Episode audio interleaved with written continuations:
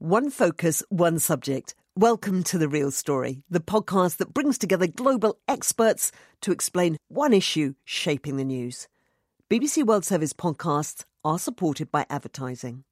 You've downloaded the NewsHour Extra podcast. This is Owen Bennett Jones, and we've got an hour today on the subject of President Trump's first 100 days in foreign policy. And uh, Piers Lynch, I should say, producer of the programme over the last how many months? 18 months, something like really? that. 18 Yeah, so- yeah. yeah, right. 80 episodes. I- 80 episodes is uh, moving on, and you're going to NewsHour itself. I am. And this was pretty much your parting shot. But then again, we were ordered to do this one, so you probably it may not be the idea you wanted. I don't know. Were, were you happy with the idea? Uh, we were ordered to do something on Trump 100 days. So the, the struggle was how to do anything that didn't ape uh, our American cousins' uh, output on all their sort of 538s and the uh, Pod Save Americas, who are all doing Trump 100 days meticulously from the inside out, as it were. So we thought we would do a global uh, look and have a look at his foreign policy, which is more our sort of uh, oeuvre. Yeah, very, very BBC World Service. very, so, so, very world service. so it was uh, Trump's first 100 days in foreign policy. That's the topic, and you got put together a very strong panel, which is sort of globally representative. Uh, yeah, uh, Ish. Yeah, I mean, ish. Yeah, yeah. yeah, We didn't get Africa, we didn't get Latin America, but apart from that, yeah. Well, the truth is, I mean, he hasn't really done anything in Africa other than look to uh, slash aid budgets and merge uh, USAID and the State Department. Um, and you know, he, he there, there seemingly the Trump administration hasn't really gotten around to, to being interested in that part of the world. Okay, well, look, thank you very much for your very diligent work over the last 18 months. Lots of uh, very good ideas for programs, lots of difficulty getting people, and, you know, it's not. It, it, just give some insight, actually. It, it is quite challenging, isn't it? I mean, on a Monday morning to get an idea in place and then a strong panel ready for Thursday when we record. Yeah, so I mean, yeah, the, the, the week tends to be Monday idea, Tuesday the panel's fixed, Wednesday you complain about the makeup of the panel, so I've got to drop at least one or two of them, rejig things, Yeah. uh, as the President Trump likes to do. He likes to jigger things. I hope that helps. Uh, yeah, really helps. It uh, so so no, it's been good. It's mostly been uh, a fine time, and we've travelled all over the place with it. So uh, no, it's been uh, it's been great, and I will carry on listening and uh, and downloading, and uh, hopefully the program will continue to improve. Good luck on news NewsHour. And uh, let's get into this one now. This is what President Trump told a reporter from Time magazine I can't be doing so badly because I'm the president and you're not. With our global focus, as, as we've heard, we're going to look at the uh, foreign policy side of the administration's record. And asked about his campaign pledges about the first 100 days, the president said he thought it was an artificial barrier, rather meaningless. But someone, yeah, somebody put out the concept of a 100 day plan. That somebody was, in fact, Mr. Trump himself, who went down to Gettysburg, where Abe Lincoln made his most famous speech, and Mr. Trump presented what he called a 100 day plan to make America great again. Some of it was about swamp draining. For example, on day one, he would propose a constitutional amendment to impose term limits on Congress. But there were also specific foreign policy pledges, and here's what he said at Gettysburg. First, renegotiate NAFTA or withdraw. Second, withdraw from the Trans Pacific Partnership. Three, label China a currency manipulator. Four, identify all foreign trading abuses.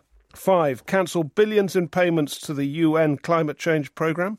And also suspend immigration from terror prone regions. So, how much of that is, has he done? What else has he done? Uh, we're joined by a very strong panel today. We've got former Polish Foreign Minister Radek Sikorski speaking from Poland. We've got Beirut based journalist Rami Khouri, Russian writer Maria Lipman, and Michael Auslin of the American Enterprise Institute, the author of The End of the Asian Century.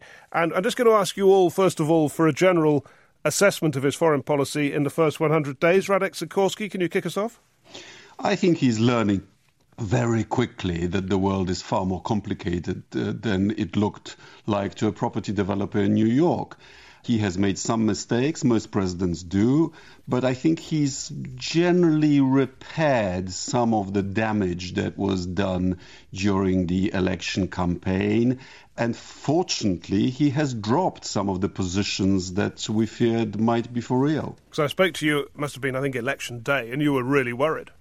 Because what he was saying was worrying, and uh, he has now withdrawn from regarding NATO as obsolete, from regarding Mr. Putin as the best friend of the United States, from wanting to wreck NAFTA, and so on. Okay, Michael Auslin, your general assessment.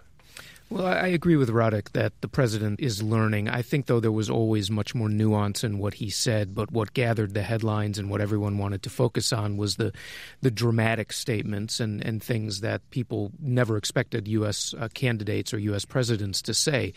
The reality is there's probably more continuity than one would think, but this is clearly an administration, as all administrations do, learning on the go and dealing not only with what it wants to do, but with the crises that it faces.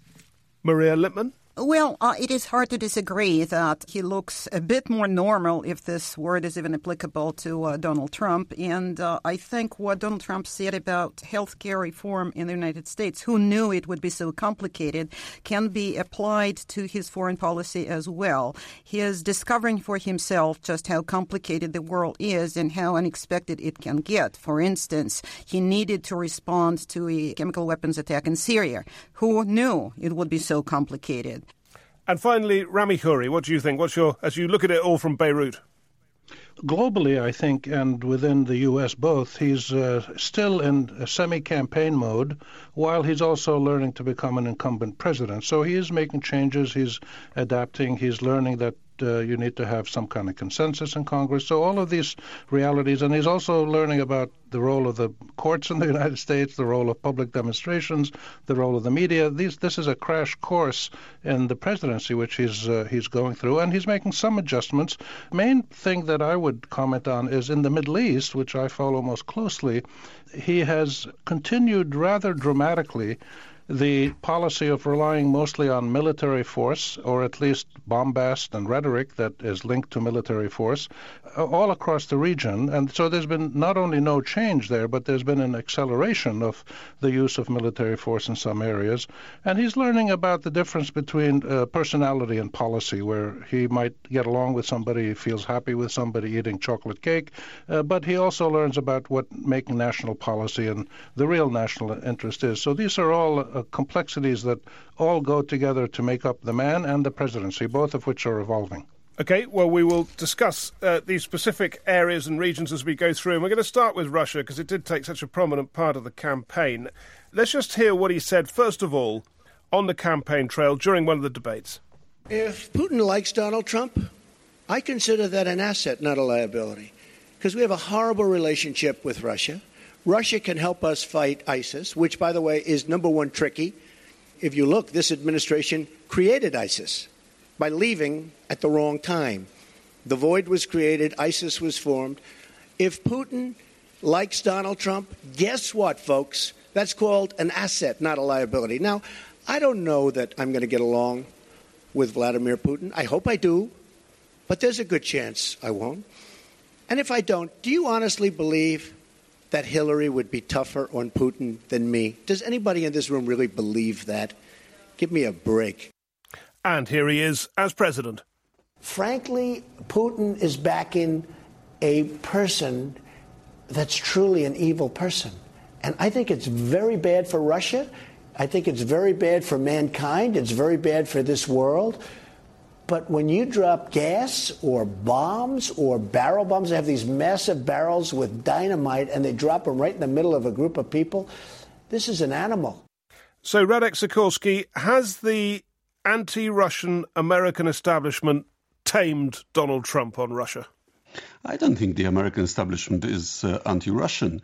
The American establishment has for years tried to uh, make Russia a constructive member of uh, of the concert of, of, of powers. It's just that Russia does things like invading places and uh, sustaining uh, dictators that American presidents and the American establishment cannot fail to notice. And so President Trump is learning the facts he started from an assumption that through his personality he might be able to bring uh, President Putin round. Well, Russia's support for Iran, for Hezbollah, for Assad has uh, a strategic rationale that we we can disagree with, but which makes sense if you're the kind of country that Russia is. And uh, President Trump is only now appreciating something that he was ignorant of as, as a candidate. Maria Lipman, do you see it that way, or do you think there has been really a concerted effort to get Trump back on track regarding Russia into a traditional policy? It is uh, it is fair to say that the American establishment is anti-Russian now, and I think Russia and uh, Russian hacking and uh, an area of accusations have been used as a battering ram against Donald Trump. Uh, the establishment was very unhappy seeing him elected, so that pressure probably played a role. But most recently, of course, it was the chemical weapons attack in Syria and the American response, and uh, what looks like like slipping into yet another fallout with Russia, even worse than before. This being said, I think that their attempts are ongoing uh, for some kind of a normalization, or at least an attempt at that. This is uh, yep. Michael in Washington. Sure. Just, a, just a, you know a brief perspective from the uh, from sitting here in D.C. I think the truth is is that uh, the American establishment, the foreign policy establishment, has not thought about Russia for 25 years until the invasion of Ukraine and the annexation of Crimea. And so what you have is a scramble to reinsert Russia into American strategic thinking. On the one hand, you have old Cold Warriors who've you know largely been dormant for the past 25 years, suddenly coming back, talking about what Russia is and what it wants to do. And on the other hand, you have a whole generation that has grown up without thinking about Russia, without thinking about Russia in relation to the Middle East or in relation to Asia. And so I think there's actually a great confusion here, and it centers, therefore, solely on the personality of Putin as opposed to understanding the, the broad variety of interests uh, that Russia has and the broad variety of challenges that it poses. Okay, but Michael, let me put this to you because there was this amazing comment that Trump made in the campaign when he was asked by a German reporter whether he would recognize Crimea as Russian and lift sanctions. And he said, Yes, we'll look at that. I mean, that was quite a statement. And now he's saying Crimea was taken by Russia during the Obama administration and the sanctions are back on. But what was going on in the campaign that that substantial question he, he gave a, quite a clear answer to? Well, again, I, I, think during the campaign you had a candidate who did not have the support of the GOP, the Republican establishment, foreign policy or otherwise, did not have a, a deep bench of foreign policy advisors. Uh, having worked on other campaigns, I can tell you usually you have dozens of people writing hundreds of position papers that are funneled up to the candidate, uh, and so it was it was essentially what Donald Trump thought at the moment. I think there was mm. also a wink and nod towards Russia and an actual statement saying, "Yeah, go ahead, uh, hack the Democrats, help." Yes, well, it came just before that statement on Crimea, and the yeah. quid pro quo was that I won't criticize you for the things that Hillary Clinton was criticizing you for. Let, us um, just think a bit about Europe as well as Russia. And I'm just going to do the quotes now on NATO. It's quite well known where he's been and where he's gone to on this. But first of all, candidate Trump. I understand this stuff. I mean, I really do understand this stuff. NATO is obsolete. Now, that doesn't mean it can't be rejiggered and it can't be fixed and made good you have countries in NATO, I think it's 28 countries, okay. you have countries in NATO that are getting a free ride, and it's unfair. It's very unfair. The United States cannot afford to be the policeman of the world anymore, folks. We have to rebuild our own country. We have to stop with this stuff. It's unfair to our taxpayers and to our people. And uh, just after his meeting as president with the NATO Secretary General, the Secretary General and I had a productive discussion about what more NATO can do in the fight against terrorism. I complained about that a long time ago and they made a change. And now they do fight terrorism. I said it was obsolete. It's no longer obsolete. Michael Auslin, I mean, it's obviously rather absurd to say that he's he's turned around NATO policy in the last yeah, 100 days, but he, he's adjusted his position. First of all, his position was not all that different from President Obama who also uh, warned, as his administration did, that NATO had to pay more and warned about the hollowing out of NATO's military capabilities. Again, I think it, it is the rhetoric that catches people's attention, but if you go deeper into what uh, both as a candidate and as a president he was saying, I don't think it's actually that radical. And and and further, uh, it's actually a very good thing then that he has come around to uh, not only recognize and, and publicly acknowledge, but embrace I mean, the role of. NATO. President Obama would never have said NATO's obsolete.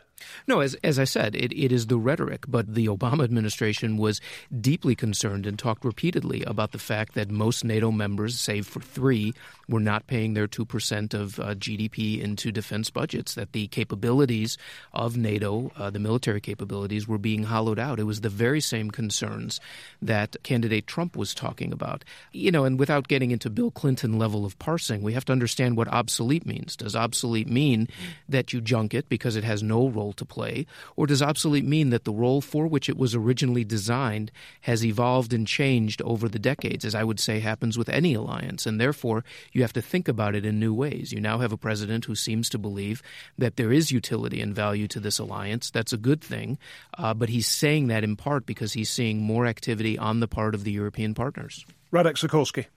I think the problem is deeper because on spending, uh, candidate Trump and President Trump are clearly right. There are some countries, including some frontline states of NATO on the eastern flank, that do not fulfill a recommendation that's decades old. Um, but I think the deeper problem is that President Trump is an American nationalist and is only now learning that America is in fact more than just a nation state, that it's the, a leader of the free world and a, a, a leader of a Western community of nations. And that in fact alliances like NATO are uh, force multipliers for the United States. I think that's a new concept for him. Maria Lipman? Yeah, uh, what uh, President Obama and actually almost no president would do is say uh, it's not obsolete after saying it was obsolete only uh, in a matter of just a few months. I think that's pretty bizarre in itself. However, talking about uh, whether or not America is the policeman of the world and can or cannot afford it, I think we should look at the blueprint for President Trump's budget. And what there is is a desire, a plan to increase military spending. So is this or is this not being a policeman of the world? And at the same time, cutting down the expenditures on USAID. And this is uh, an interesting remark on what Radek Sikorski just said, leader of the free world.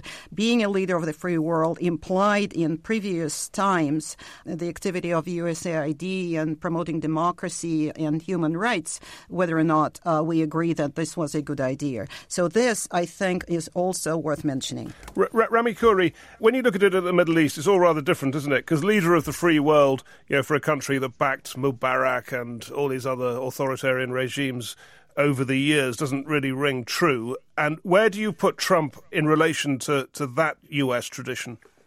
Well, I think the reality is that over the last uh, 25, 30 years, you've had two major American thrusts of policy overseas, at least rhetorically, if not in fact. One was fighting terrorism, the other was promoting democracy. Both have been abject failures. The terrorist groups like Qaeda, ISIS, and others like them are the biggest growing political sector in, in the Middle East and South Asia. And they're still expanding, even though ISIS is getting pushed back now, as it should be.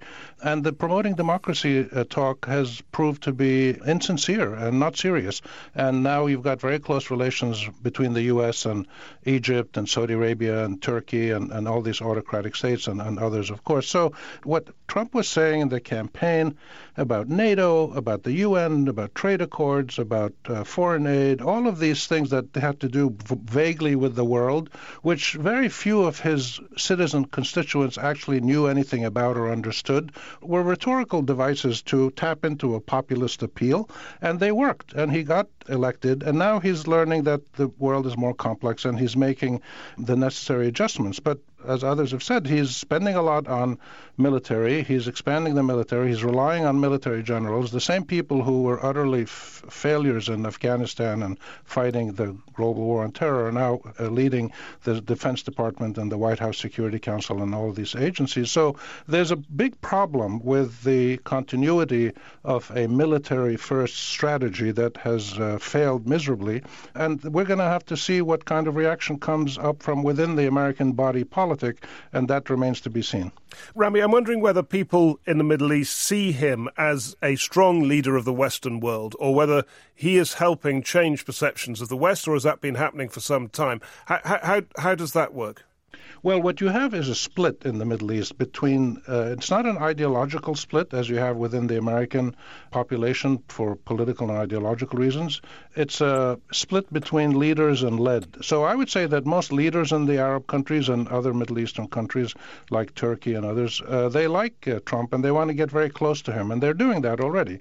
They think they can benefit from him. He can help them stay in power and uh, gain military hardware and other things. While the majority of ordinary people people, I think, are troubled by what they hear and what they see, let alone the travel ban and things like that, but uh, just the uh, renewed focus on militarism and bombing. So I think there's a split in the Middle East that's among the governed and the governing, uh, and it doesn't augur well for the region because it's increasing the internal tensions within the Middle East, and we don't know where that's going to lead, but it's not going to lead to anything happy.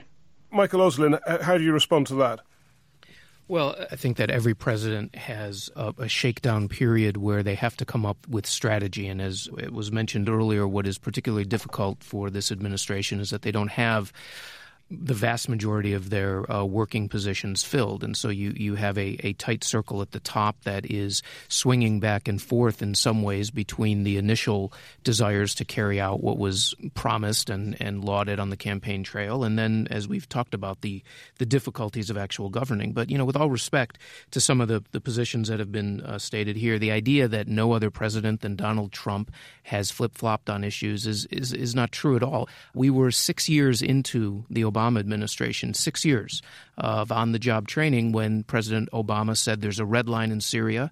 And then after that red line was crossed, said, I didn't say there was a red line in Syria. Uh, you know, the idea that suddenly Donald Trump has, has some sort of inconstancy that is unbefitting the position uh, really, I think, just misunderstands well, no, I mean, that's, all That's a very disingenuous point because President Obama took absolutely massive punishment for that U turn. Of, of, course he did. And, and, and so it's quite appropriate for journalists to offer Donald Trump exactly the same sort of uh, perspective, isn't it? No, no, no. That's, that's, you're, you're Owen, that's exactly my point. It's, it's not disingenuous at all. He should have gotten massive opprobrium for it, and and he did. But and but for us Trump now, for his, yeah, yeah. No, no. But if I'm saying for us now to retrospectively say that, well, what President Obama never would have said is X then Y. Of course, he did exactly that, and and all presidents have done that. So uh, I think the bigger issue, the thing that we really should be focusing on, uh, is what is your strategy. It is fine if you want to launch some missiles against Syria uh, to make clear that you know nation states cannot, with impunity, use weapons of mass destruction against civilians. But what is the larger strategy? And I think that's going to stretch uh, beyond the Middle East. It's going to stretch into Europe, and it's going to stretch into the region we haven't talked about yet, which is Asia, where there are major challenges to U.S. policy. Yep, we're going to talk about Middle East and Asia in the second half. I'm just going to ask one quick question before we end the first half, because we're not doing Latin America as a whole section. So, very quick answers from you. Will the wall get built? This is a foreign policy question. And will, it, will Mexico pay for it? Uh, Maria Lipman. Well, I'm sure Mexico will not pay for it. Um, as for the wall, um, well, I think uh, it shouldn't be either or, um, as uh, as it always is the case in policies. Uh, it may be uh, lots of statements about building it. It may, may, be about plans. I don't think an actual wall will be built anytime soon, and uh, uh, um, definitely Mexico is not paying for it. Radek Sikorski. Well, so far as I know, most of the wall is built already. There's just some gaps to be filled, uh, which is uh, pretty useless because, um, according to recent data, the uh, balance of migration between Mexico and the United States uh, is actually that Mexicans are returning home because Mexico has become a consumer society thanks to the advantages of free trade under NAFTA. Um, so uh, it's a bad idea, which uh, whose, whose whose time has not come. Before I go to Michael in Washington, Rami Khouri, do you have a view from Beirut on the, the wall? Well, only that, you know, Trump is a, a, master politician who has succeeded in an amazing way that very few people expected. And um, and you're going to see that success, I think, in the wall. What's going to happen, I believe, is there's going to be a wall that it's actually being built right now, but it's a wall of rhetoric rather than a wall of concrete and metal. Uh, it's a virtual wall, and it's going to be uh, reaching a point within the next six, nine months where Trump is going to say, look, we succeeded. We built the wall. The Mexicans are not coming as much There's no longer um, as many uh, people coming illegally. They've increased the patrols on the border. He'll be able to say maybe in a year that look, we've got, made a big change. We no longer need a full physical wall everywhere, but the wall that I promised you has been built, and and he will come up with some hocus pocus political process that will make it look like the Mexican paid it through some kind of renegotiated trade agreement. So this is what politicians do. We, we you know we have to judge him as a politician. He's not a university professor or a journalist or a uh, or an industrialist. He's a politician, and politicians do this all the time. They say things and they don't actually physically do them, or they don't fully mean them, but they're designed to win elections, and he has been a master at that. Quick word on the wall, Michael Auslin. Uh, well, for the most part, I agree with Rami. Uh, I think that's mm. the, the, position that he'll take. I'm not sure if you you know you call it hocus pocus or not, uh, but but again, you know, when we're talking about the managerial elite, I, I, don't think there's a lot of difference between how politicians act, how corporate CEOs act, and quite frankly, having been one, how professors act. You're listening to NewsHour Extra from the BBC World Service with Owen Bennett Jones, and this week we're looking at President Trump's foreign policy 100 days in, and we're joined by former Polish Foreign Minister Radek Sikorski, uh, Beirut based journalist Rami Khouri, Russian writer Maria Lipman, and Michael Auslin of the American Enterprise Institute. So we did talk a bit about the Middle East uh, in the first half of the programme, but let's just deal specifically with Israel now. And Rami Khouri, I'll ask you to to comment on this. Here is President Trump in November 2016. We will move the American embassy to the eternal capital of the Jewish people, Jerusalem. Now, it didn't happen yet. Uh, why not, Rami Khouri? Because it's a political pledge he made in a campaign it resonates with many people in the U.S., but not everybody. The realities of making the move, as the last four or five American presidents have learned on the job, brings up new problems, all kinds of serious problems across the Arab and the Islamic world, not to mention with international law. So I think this is, again, what we would expect when uh, the campaign morphs into incumbency. Uh, some of these things get left on the behind, and, and, and he's basically saying we're studying it, uh, we're looking into it, and then probably it's not going to get done. Tell me more about the problems. Why is it so difficult to do? What will he have been advised? Well, probably every single Arab leader and and many of his uh, honest uh, advisors would, uh, who are aware of the realities, would tell him that this is going to inflame political passions across the region and might force some countries to take some uh, not punitive measures against the U.S. because most countries are reliant on the U.S., but symbolic uh, measures to show their discontent because this resonates deeply with people all over the Arab and Islamic world. The leaders in the Arab countries are, have don't particularly mind where the capital is because they, they just want to stay in power. But the ordinary people, the public opinion in the Arab world, which is now clearly proven proven by many, many polls over the years, uh, they care deeply about Palestine, Israel, and Jerusalem. And for all Muslims, and even some Christians as well, a lot of people would react very angrily to this. The Arab Israeli conflict has been and remains the most destabilizing, radicalizing force in the entire Middle East, and he eventually will learn that. You're right. Radek Sikorski, can you see any movement on the Middle East peace process given the way he's handled it so far? I don't see that there is a Middle East peace process. But uh, look, we've had a Polish president who publicly recognized Jerusalem as a, a capital, uh, uh, as the capital of Israel, and nothing happened. We haven't moved our embassy uh, because uh, because of the concerns that that have been mentioned, and we even have a saying that one speech by the president ruins six months of careful diplomacy. Uh, what I think President Trump needs to do is to make peace with his own diplomatic establishment. There are a lot of knowledgeable people in it who would tell him in advance what the complex, uh, complexities are so that he doesn't have to flip flop. And given that some of these people protested about when he was candidate on the basis of pronouncements that he has now reversed himself on. I think that's a basis for, for making up. He has now moderated his, his pronouncements, at least. I think probably his views as well. And so I think uh, America needs all the experts and diplomats that it has. Maria Lipman, can you talk us through Syria? Because there was this idea that he would concentrate on the battle against Islamic State. And if that meant uh, making up with Assad, so be it. And yet now he's bombed Assad related targets. I mean, it, it, that is a massive switch in policy and seems to go to the heart of one of the things he really believed in the campaign and, you know, was very strong on. Can you make sense of that for us? This is indeed a massive, uh, a massive shift, uh, and also uh, uh an indication that there is uh, disagreement within the team. Nikki Haley and Tillerson, around the same time, making opposite statements as regards Assad and whether he should stay or go. Whether the American goal, as Nikki Haley said, was to uh, get rid of him, or whether he was not a problem. And then came the chemical weapons attack. Trump responded by dealing strikes, uh, leaving everyone guess whether it was a one-off or the beginning of a new American in- military involvement in Syria. It seems like one-off is more likely, but this has uh, changed the scene around Syria.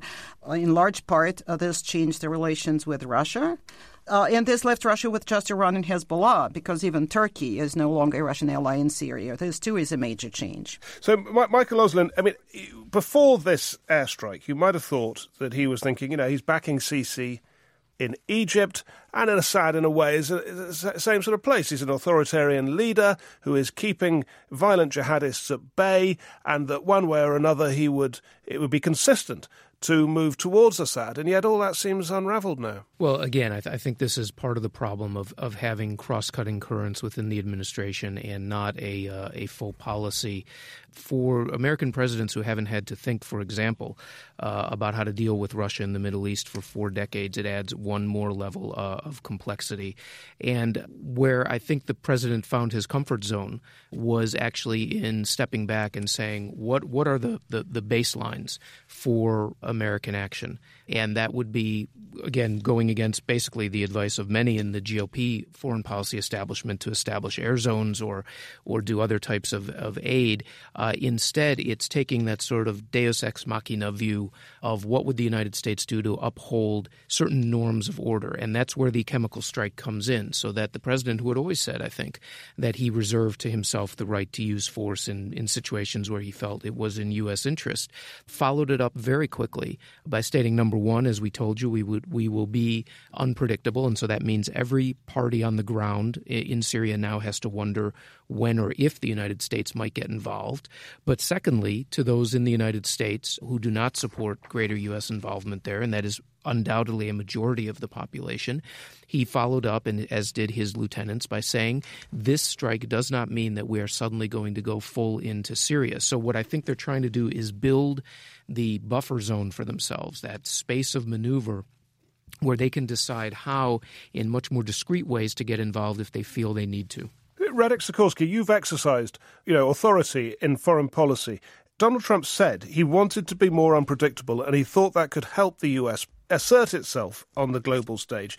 And he's doing that in that Syrian strike and in relation to North Korea. They're wondering what's he going to do. Does it help him, actually? Is he right that this unpredictability enhances American power? Yes, I think it does. Remember, American influence was enhanced by the fact that the leaders of the Soviet Union in the 1980s were terrified of what the cowboy Ronald Reagan might do. And then the Russians turned the table on us, and we were concerned about what uh, President Putin might do, where he might apply uh, military power or where he might hack the political process and so on. And so keeping your opponents and your rivals off balance by making them guess what your next move might be is, I think, a pretty useful for the United States change from the ultra rational President Obama, who was perhaps too predictable. Let's move on to China and North Korea. This is Donald Trump on the campaign trail on China. When the Chinese traders come in, and they come in 20 at a time, and they want to make great trade deals, and they make the best trade deals, and not anymore. When I'm there, we turn it around, folks. We turn it around. We have a $500 billion deficit, trade deficit with China. And we have the cards. Don't forget, we're like the piggy bank that's being robbed. We have the cards. We have a lot of power with China. When China doesn't want to fix the problem in North Korea, we say, sorry, folks, you got to fix the problem. because we can't continue to allow China to rape our country, and that's what they're doing. It's the greatest theft in the history of the world. And this is Donald Trump in power? President Xi wants to do the right thing. We had a very good bonding. I think we had a very good chemistry together. I think he wants to help us with North Korea. We talk trade, we talk a lot of things, and I said the way you're going to make a good trade deal is to help us with North Korea. Otherwise, we're just going to go it alone. That'll be all right too. Now let's uh, let's go to Maria Lipman on this. You're in Middle America, in in Indiana, I think, aren't you? Where a lot of those Chinese goods are consumed. I guess the acid test on this is: in four years, will the that massive trade deficit have been changed? Will it?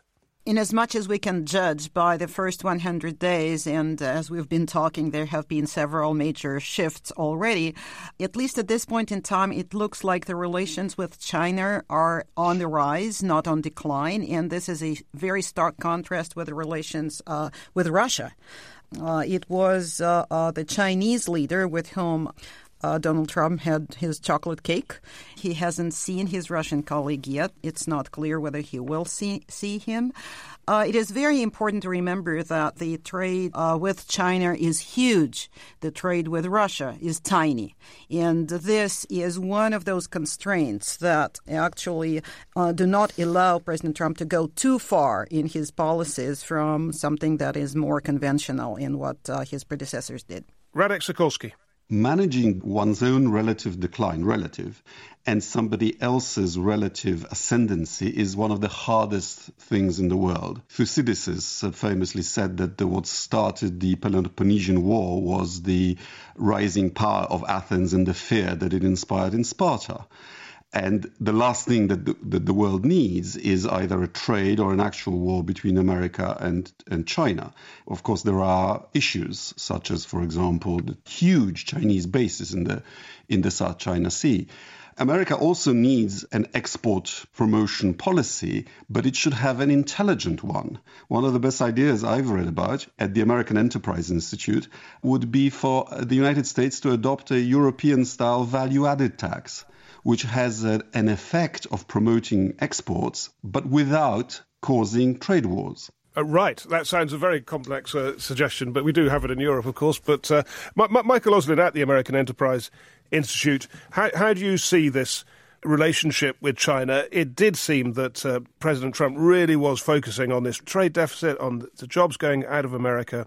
Can he actually, does he have the power to turn that round? China has enough problems of its own, uh, I think, right now, uh, with rising wages, uh, lack of competitiveness, a massive debt problem, that it really does not want to see any type of disruption in, in U.S. trade ties. And I think that Beijing has, has made that calculation. So, what we're hearing in Washington is a lot of talk that the Chinese may decide to do really what the Japanese did back in the 1990s, which was basically self imposed uh, limitations on uh, Chinese exports in certain sectors in the United States economy.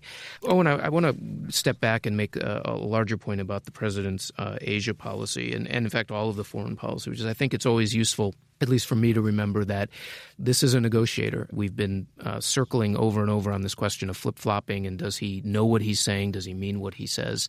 This is someone who always starts with a maximalist position for negotiating. Uh, he does not ever want to go into any type of uh, negotiation where he doesn't have the upper hand. And I think you've seen that played over and over, at least in his own mind, his own approach. Whether that actually gives him the advantage he wants is a different issue.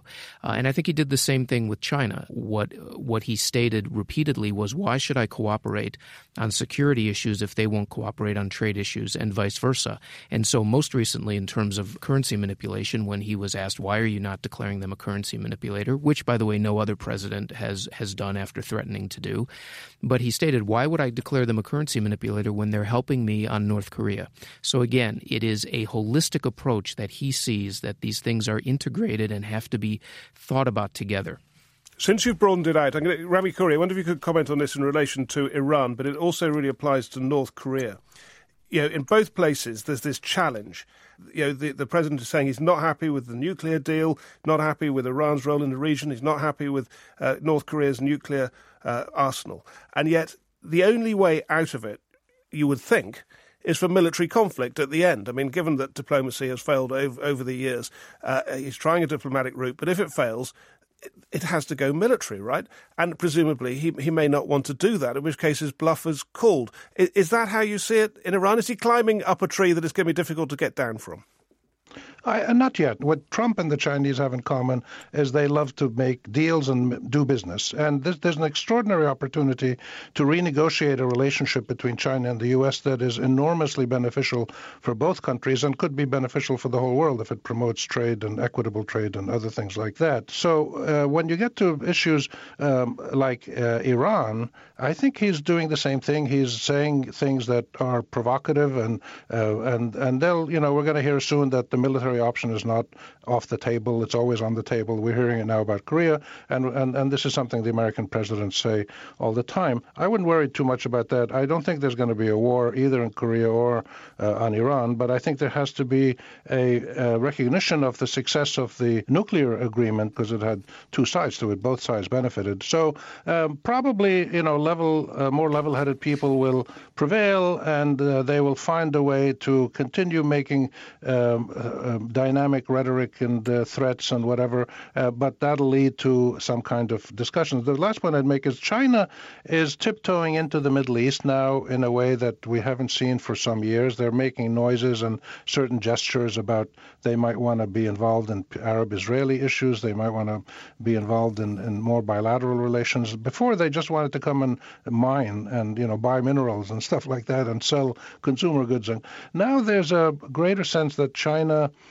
Russia and the United States, uh, three big powers, and then Europe in its own way.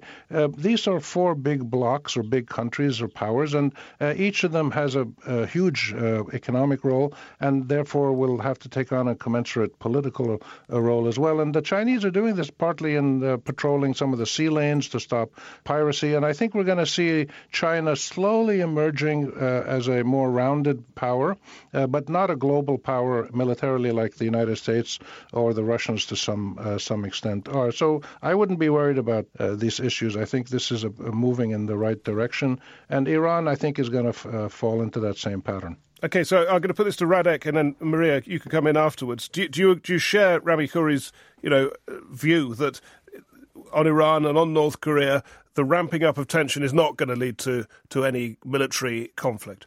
I find North Korea much more explosive than Iran.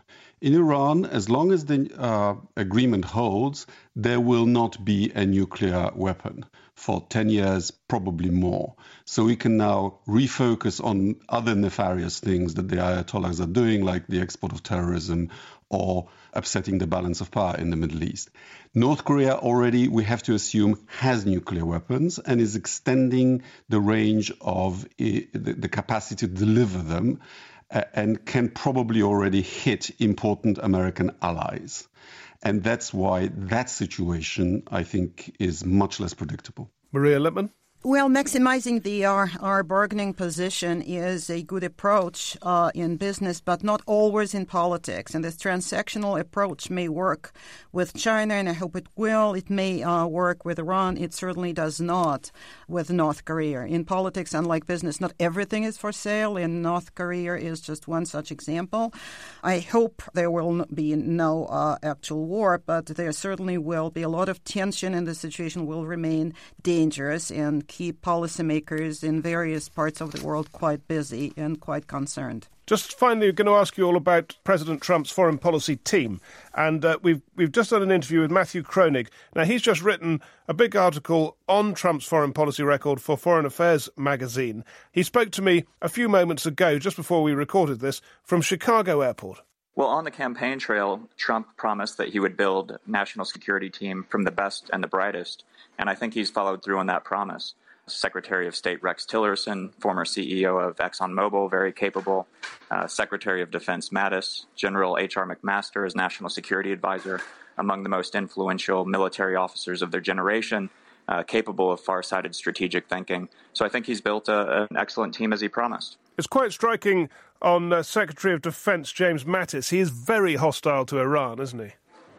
Well, I think that's going too far. I actually worked with General Mattis when I was on the Iran desk in DoD, and he was the deputy commander of CENTCOM. So I think he understands the importance of uh, military force and international politics. Uh, but I don't think he's hostile to Iran. I think he wants Iran to stop their destabilizing activities in the region, curtail their missile program in case they decide to break out of this nuclear deal the general take, I guess, is that you know Trump is, is fairly erratic on a lot of these things. He changes his position a lot, and people think this team is keeping him steady. Do you accept that analysis? Trump is an unusual president. He's our first president without a background in either the military or a previous political office. So I think he has broad ideas about what he would like to do in foreign policy, America first. I think for the most part, he's not in the details. He sets the broad strategic uh, vision, but uh, from what I'm what I'm told, he is is involved. And of the people that are yeah, close around him now, Tillerson, McMaster, Mattis, you've mentioned, uh, there's Pompeo at the CIA. Which one has, has got the, the most influence on him? Do you think? Well, McMaster is, is at the White House. Uh, he's the national security advisor. He's responsible for being the honest broker, taking the various ideas from the cabinet agencies and teeing up options for, for decision. Uh, so I think uh, proximity is power to some degree. Uh, you know, Tillerson uh, approaches things, I think, more from the global business point of view, having worked at, at ExxonMobil.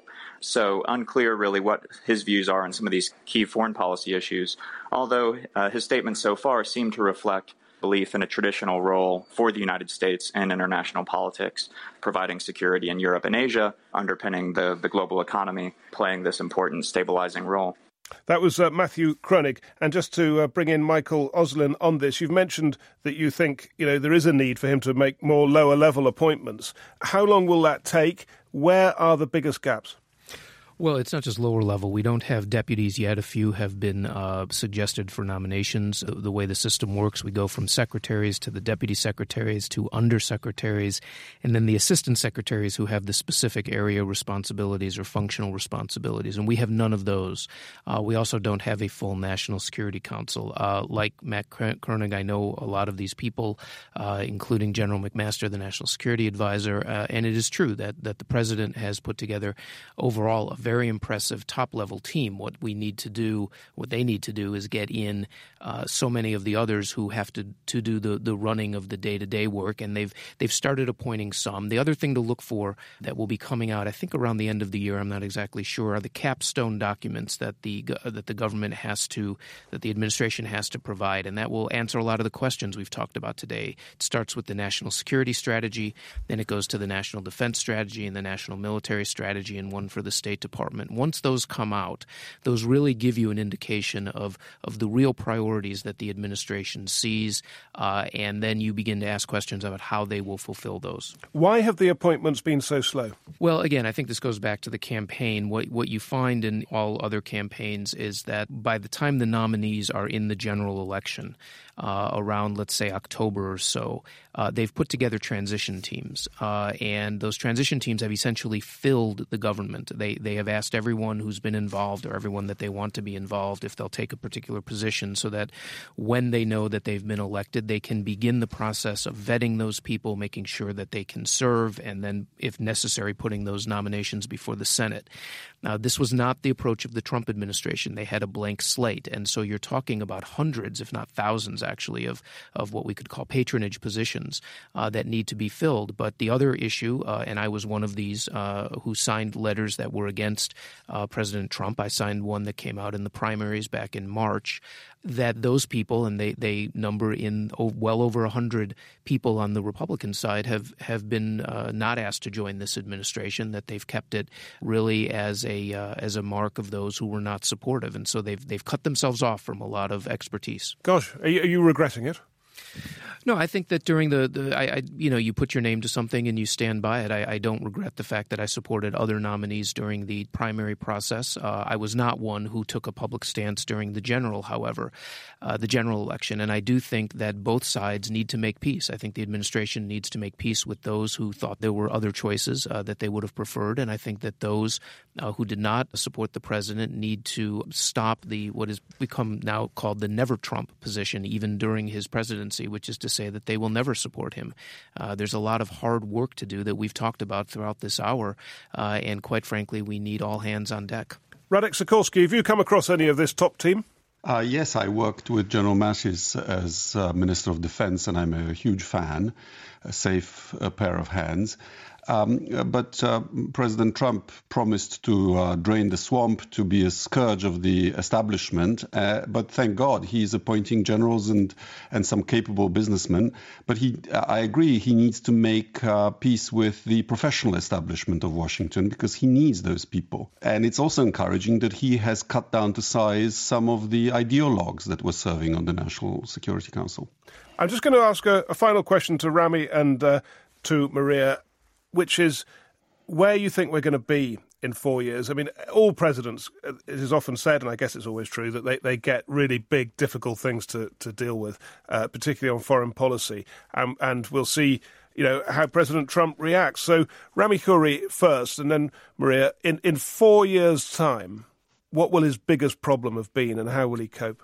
I think the big challenge, uh, and particularly in the Middle East, is to really uh, look at uh, the policies of the last 30 or 40 years and ask honestly why they have brought us to this situation we're in today.